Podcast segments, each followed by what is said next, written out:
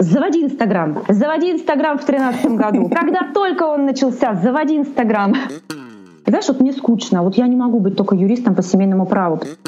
Мне залили в бак э, моей машины а, какую-то жидкость, похожую на белизну.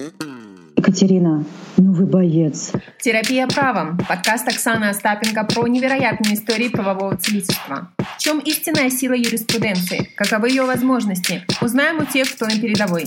Гости подкаста – практикующие юристы. И мы верим только фактам. Привет-привет, с вами Оксана Остапенко, и это «Терапия правом». У меня сегодня в гостях Екатерина Мариненко, практикующий юрист из Москвы. Привет, Катерин. Привет. Привет, привет. Да, привет, Оксана. Ну что, рассказывай давай, все как это, все как, все как на духу. Как начался твой путь юриста? Насколько а, мы переносимся? Путь юриста начался, Насколько да, в 2003 год, угу. представляешь? В 2003 год а, мы переносимся. Это тот год, когда я поступила только на юрфак, в Томский государственный университет. И тогда на первом курсе я поняла, что это точно мое. Угу. Вот прям точно, сто процентов. У нас тогда еще не было на первом курсе гражданского права, моего любимого предмета. Но у нас нас было ТГП, теория государства права. Ну, у всех в начале ТГП. Меня... Да, да, да, да.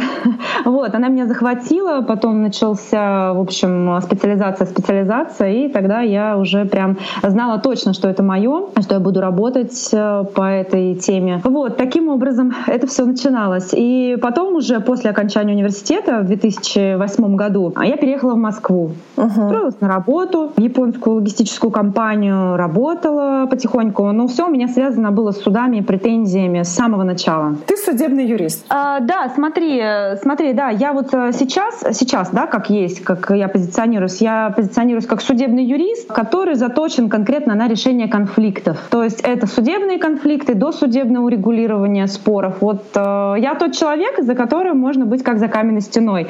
Я судебный юрист. Дальше хотела рассказать, э, как э, вообще началась моя частная практика. Да, вот, это, а, вот этот блок это, наиболее интересен. Вот, да, это было такое вступление, как началась частная практика. Знаешь, ко мне просто, вот просто начали обращаться люди. Я работала еще по найму, просто люди начали ко мне обращаться. Но это не знакомые люди? Это, Или... нет, почему? По сарафанному радио, угу. понимаешь, просто вот почему-то там рекомендовали обращаться. Началось коллеги тоже, именно со своими какими-то вопросами. Не знаю, ну странно, ну ладно. А, и в один прекрасный момент я поняла, что я хочу учиться в аспирантуре, а лучше очно. Я пошла в аспирантуру, и у меня э, началась жизнь аспирантская, и плюс еще люди начали все больше и больше обращаться. И вот так вот по сарафану вот это вот все наросло в то, что сейчас э, есть. То есть ты у нас кандидат юридических наук? Нет, нет, нет, я не кандидат юридических наук. У меня так случилось в жизни, что я написала диссертацию, uh-huh. я э, сдала все экзамены, я написала все статьи, в том числе ваковские, я полностью прошла предзащиту, я написала автореферат, ну, естественно. Но защищаться я не стала, потому что у меня не сложились с научным руководителем отношения. И в один прекрасный момент я поняла, что я вернусь к этому позже, может uh-huh. быть, а может uh-huh. быть и нет. И я бросила это дело, это занятие. У меня все как бы было готово, но меня не совсем поддерживал э, научрук, uh-huh. и поэтому я поняла, что все, хватит. Это очень много лет продолжалось. Там я, Слушай, наверное... ну вот сейчас вот, э, ну, прошло какое-то количество времени. Что ты думаешь, будешь возвращаться? Я не теряю связи, на самом деле я же договаривалась с оппонентами, у меня все uh-huh. было готово. Возможно, возможно, когда-нибудь я к этому вернусь, потому что когда я писала диссертацию, я прям знала, что это мое, мне очень нравилось. А какая тема у тебя? У меня обязательства по перевозкам грузов автомобильным транспортом. Uh-huh. И я знаешь, я сидела, я приезжала там к девяти в Ленинку, сидела там с этими книжками и просто реально кайфовала. Ой, потому что это библиотека, моё. в принципе, кайфовая. А, да, да, да, согласна. Я обожаю Ленинскую библиотеку. Я хочу попасть туда на экскурсию э, по закрытым местам, угу. где книжки возьми меня с собой. Я возьму тебя с собой, без проблем. Я уже на нее полгода не могу попасть, там все время анонс приходит, я возьму тебя с собой обязательно. Да, возьми меня с собой. И вот как бы все вот это вот так вот наросло. Понимаешь, то есть я как бы специально никогда не искала клиентов. Вот это все был вот такой вот сарафан, который сам наслаивался, наслаивался, наслаивался. Ты знаешь, я даже сейчас помню, как мы с тобой э, познакомились и встречались э, на Таганке, когда мы с тобой пили по чашечке кофе и как раз обсуждали клиентский поток. Откуда? Да. И ты реально, я помню, даже вот я сейчас помню, что ты мне сказала, да, это сарафанное радио, и вот это было всегда. Так сложилось исторически. Да, да, так сложилось исторически, что сарафанное радио. И знаешь, потом я, конечно, начала применять, э, допустим, я везде сейчас э, и уже несколько лет говорю, я судебный юрист. Ну, mm-hmm. то есть я всем говорю, и как бы все мое окружение, в почте у меня записи, да, подписи, там, э, в телефоне, все. То есть как бы меня эта атмосфера окружает, и люди идут, идут сами, рекомендуют, приходят. Таким образом все это получилось. Сейчас достаточно большой загруз. Ну, то есть ты на рекламу не тратишься? На рекламу я не трачусь, я никогда не давала рекламу, там еще что-то. Я потратилась э, только в Инстаграме на вот эту вот рекламу постов таргет. или как там она. Таргет. Это, это не таргет, по-моему, это именно реклама поста в Инстаграме, а, я угу. не знаю. Она мне не очень хорошо зашла на самом деле.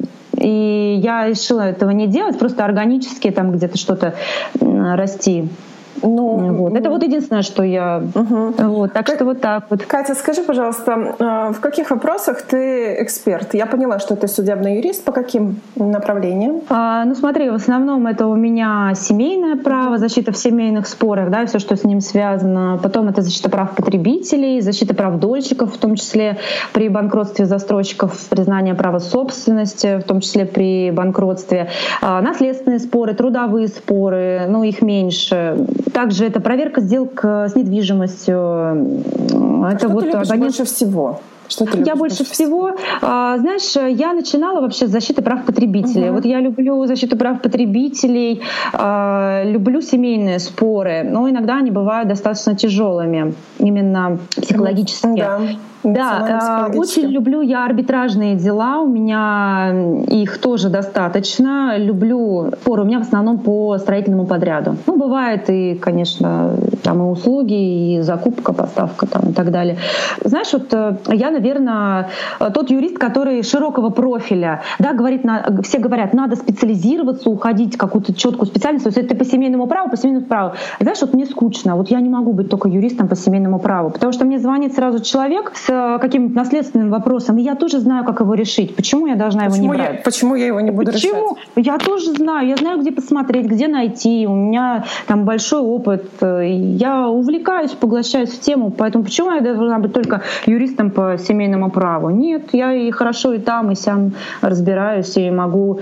Э, видишь, у меня какой подход? Э, я, допустим, когда готовлюсь к делу, я погружаюсь в него. Я могу на начальном этапе чего-то не знать, что-то как бы, да, не понимать. А потом я погружаюсь в него, смотрю судебную практику, смотрю теорию, там, обращаюсь к разным источникам, и вот э, уже могу решить этот вопрос достаточно четко. Какие бы ты себе два-три совета дала той Катерине, которая начинала только свою частную практику, вот как юрист-предприниматель? А, два совета. Два совета.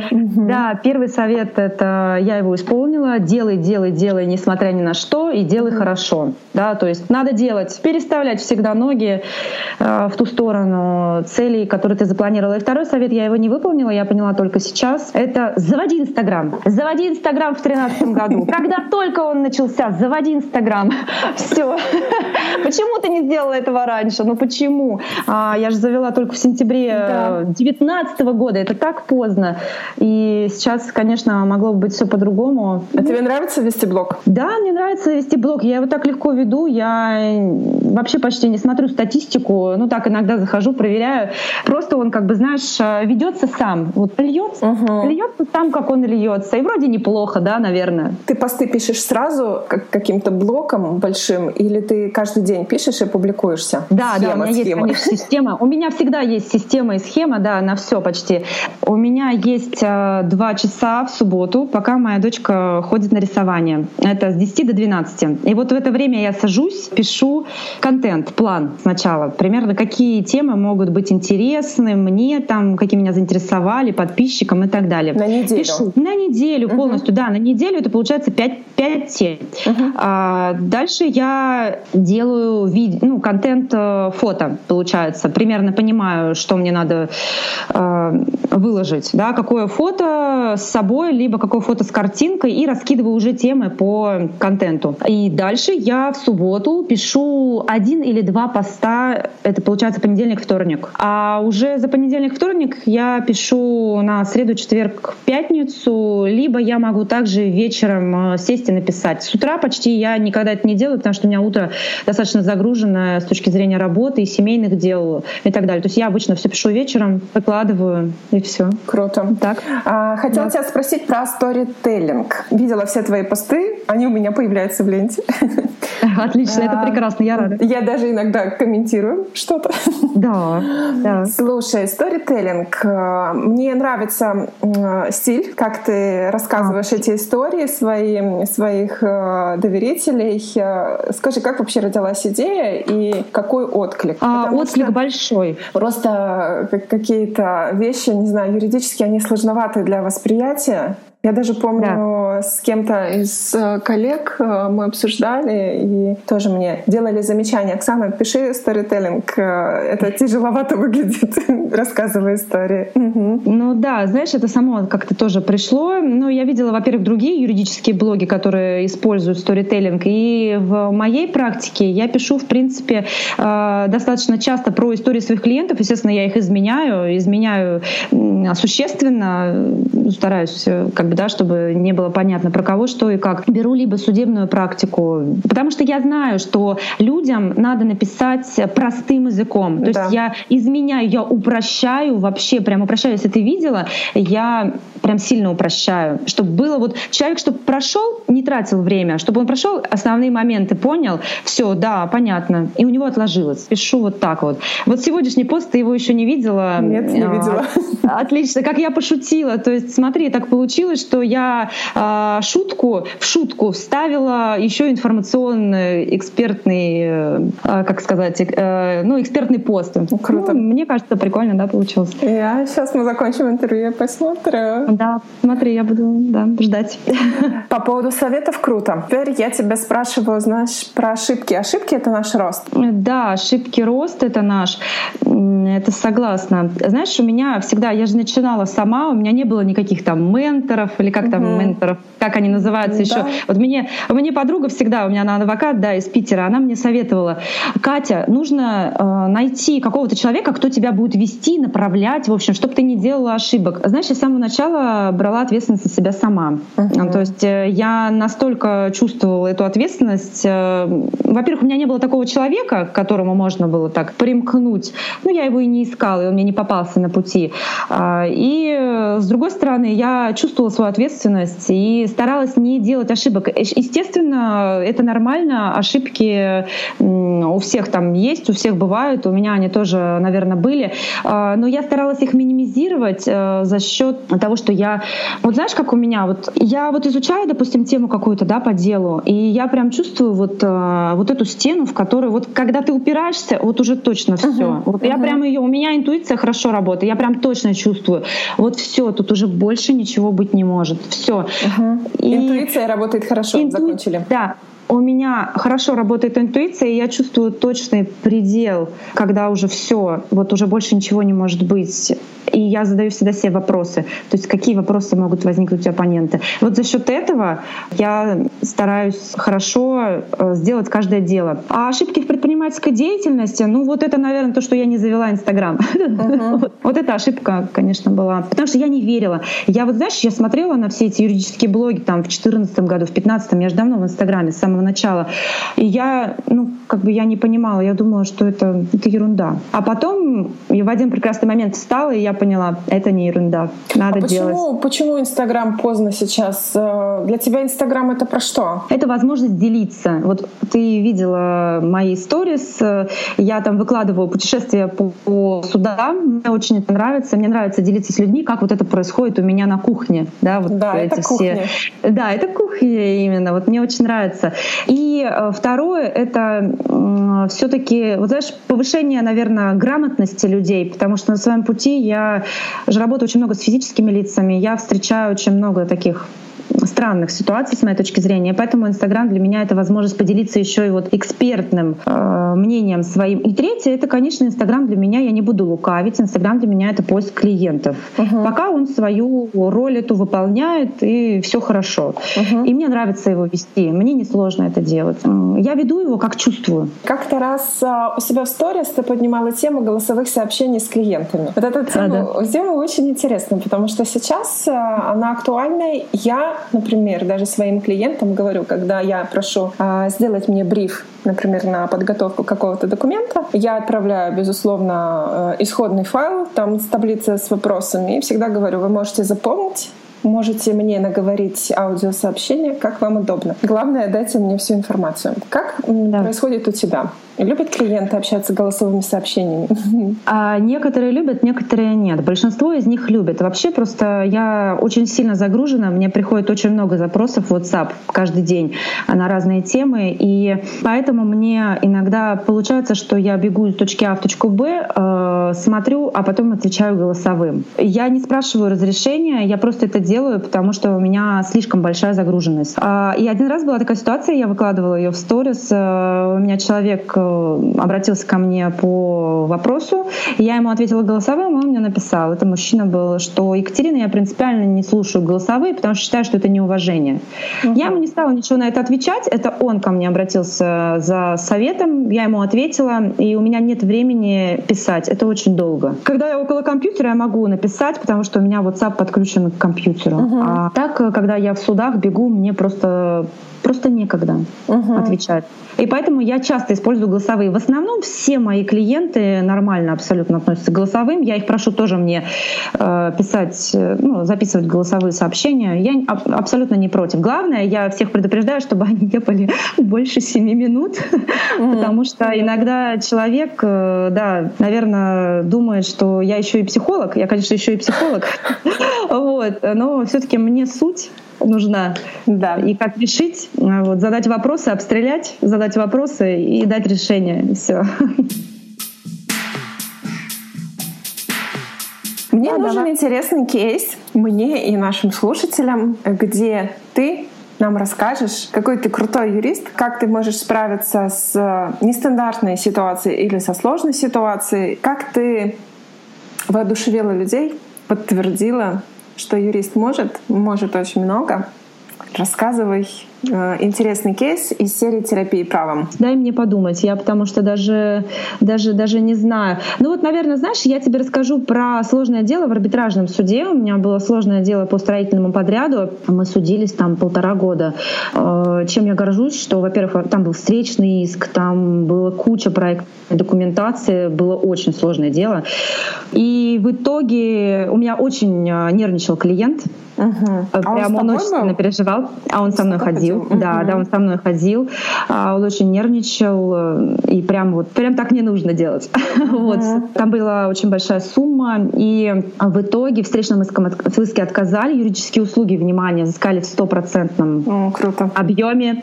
А, да, спасибо. И а, мы выиграли дело. То есть это вообще прям была победа. Я помню, я даже рассказывала об этом в сторис, потому что прям для меня это было очень круто, потому что это дело там полтора года, наверное, шло все-таки. Угу. И вот мы его выиграли.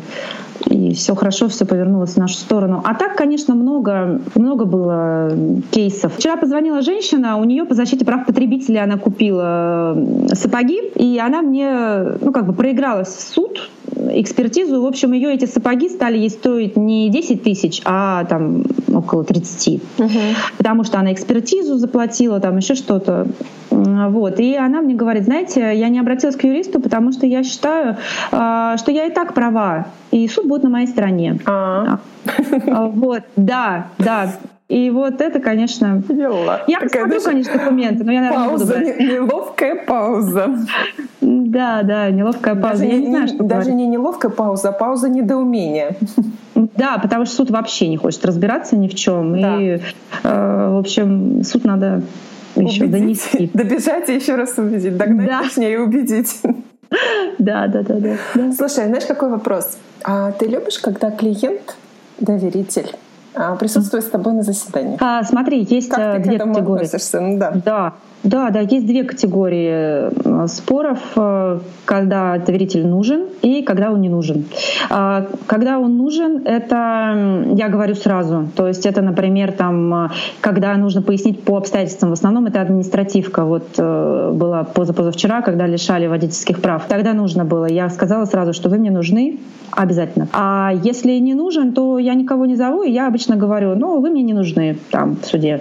Если хотите, приходите послушать, но у меня к вам вопросов нет. У суда, скорее всего, тоже не будет. Вот. Вообще отношусь нормально, хотят, пусть приходят, э, не хотят, пусть не приходят. То есть я, мне параллельно. Вот этот вот мужчина, о котором ты рассказывала, э, тот, который он все портил. переживал. Он, вот, он все он... портил. Он все портил. И его один раз, знаешь, у нас же давно это было все много там судебных заседаний, один раз он забыл паспорт. Я так рада была, угу. что паспорт забыл. Его не пустили. Угу. Очень хорошо. Я потом даже ему это сказала, что как хорошо, что вас не было. Все прекрасно. Все хорошо. Вот. Ну, он ходил до конца. Очень радовался, когда выиграли. Представляю. Тоже было приятно смотреть. Ну вот это волнение, оно передается на юриста? Знаешь, э, наверное... Это хладнокровные. Да, конечно, хладнокровно. Уже сколько можно-то волноваться? Э, хладнокровно. Но иногда, когда человек начинает вот прям сильно волноваться, я, конечно, его резко останавливаю. Бывает, конечно, да, что человек, когда сильно прям паникует, э, то приходится останавливать, потому что, да, чувствуешь уже на себе вот это вот. Не очень это нравится, конечно. А когда так спокойно, когда, когда человек полностью доверяет своему юристу, когда он спокоен, и дела легче разрешаются. Это я заметила давно. Катя, расскажи э, смешной или страшный случай это у нас э, традиция в завершении выпуска. Либо посмеяться, либо очень побояться. А можно и то, и другое. Знаешь, у меня есть, э, да, две таких истории. У меня есть очень страшная история э, из, из практики. Это были вопросы с управляющей компанией. Ой-ой-ой. И да, это было очень страшно. Это дело, эти дела, это была совокупность дел, они длились где-то два с половиной, может быть, три года. Мы оспаривали протоколы. Э, я была со стороны жильцов, я защищала uh-huh. жильцов. Мы пытались выгнать эту управляшку. Они не хотели уходить, потому что это очень доходный бизнес. Им отказывали в исках э, на взыскание коммунальных платежей, на содержание и ремонт. Э, нет, нет, э, управляющие компании mm. отказывали к жильцам. Ага. Мы оспаривали протоколы собраний, в общем, ходили в управы прокуратуры. И в один прекрасный момент, где-то вот, когда успешно уже все начало завершаться, когда уже было понятно, что мы все-таки сможем их свергнуть, мне позвонили. По телефону? А, угу. Да.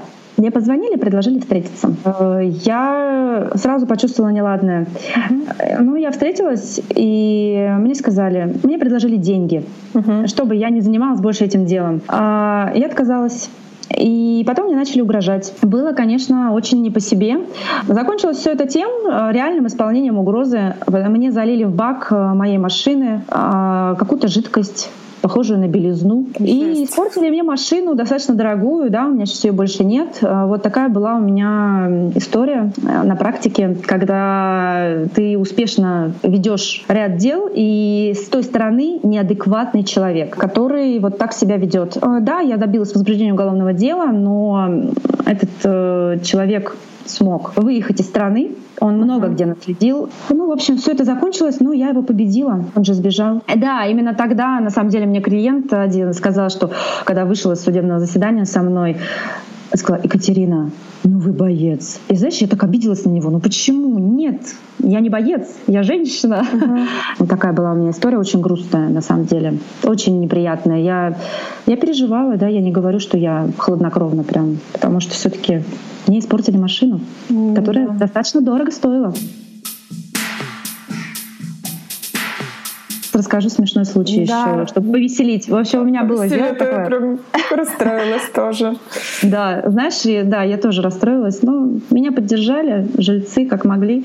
Муж поддержал, все поддержали. Так что все закончилось благополучно. А по поводу хорошей, классной истории. Да. У меня была такая ситуация, когда был раздел имущества супругов на достаточно очень большую сумму. Я писала про нее тоже пост в Инстаграме. И э, там так получилось, мы когда переговаривались, там был с другой стороны адвокат. угу. такая женщина в годах. Мы с ней переговаривались, в общем, решали там моменты, и она мне говорит, Екатерин, вот просто перебивает и говорит, Екатерин, а вам вообще сколько лет? У вас вообще дети есть?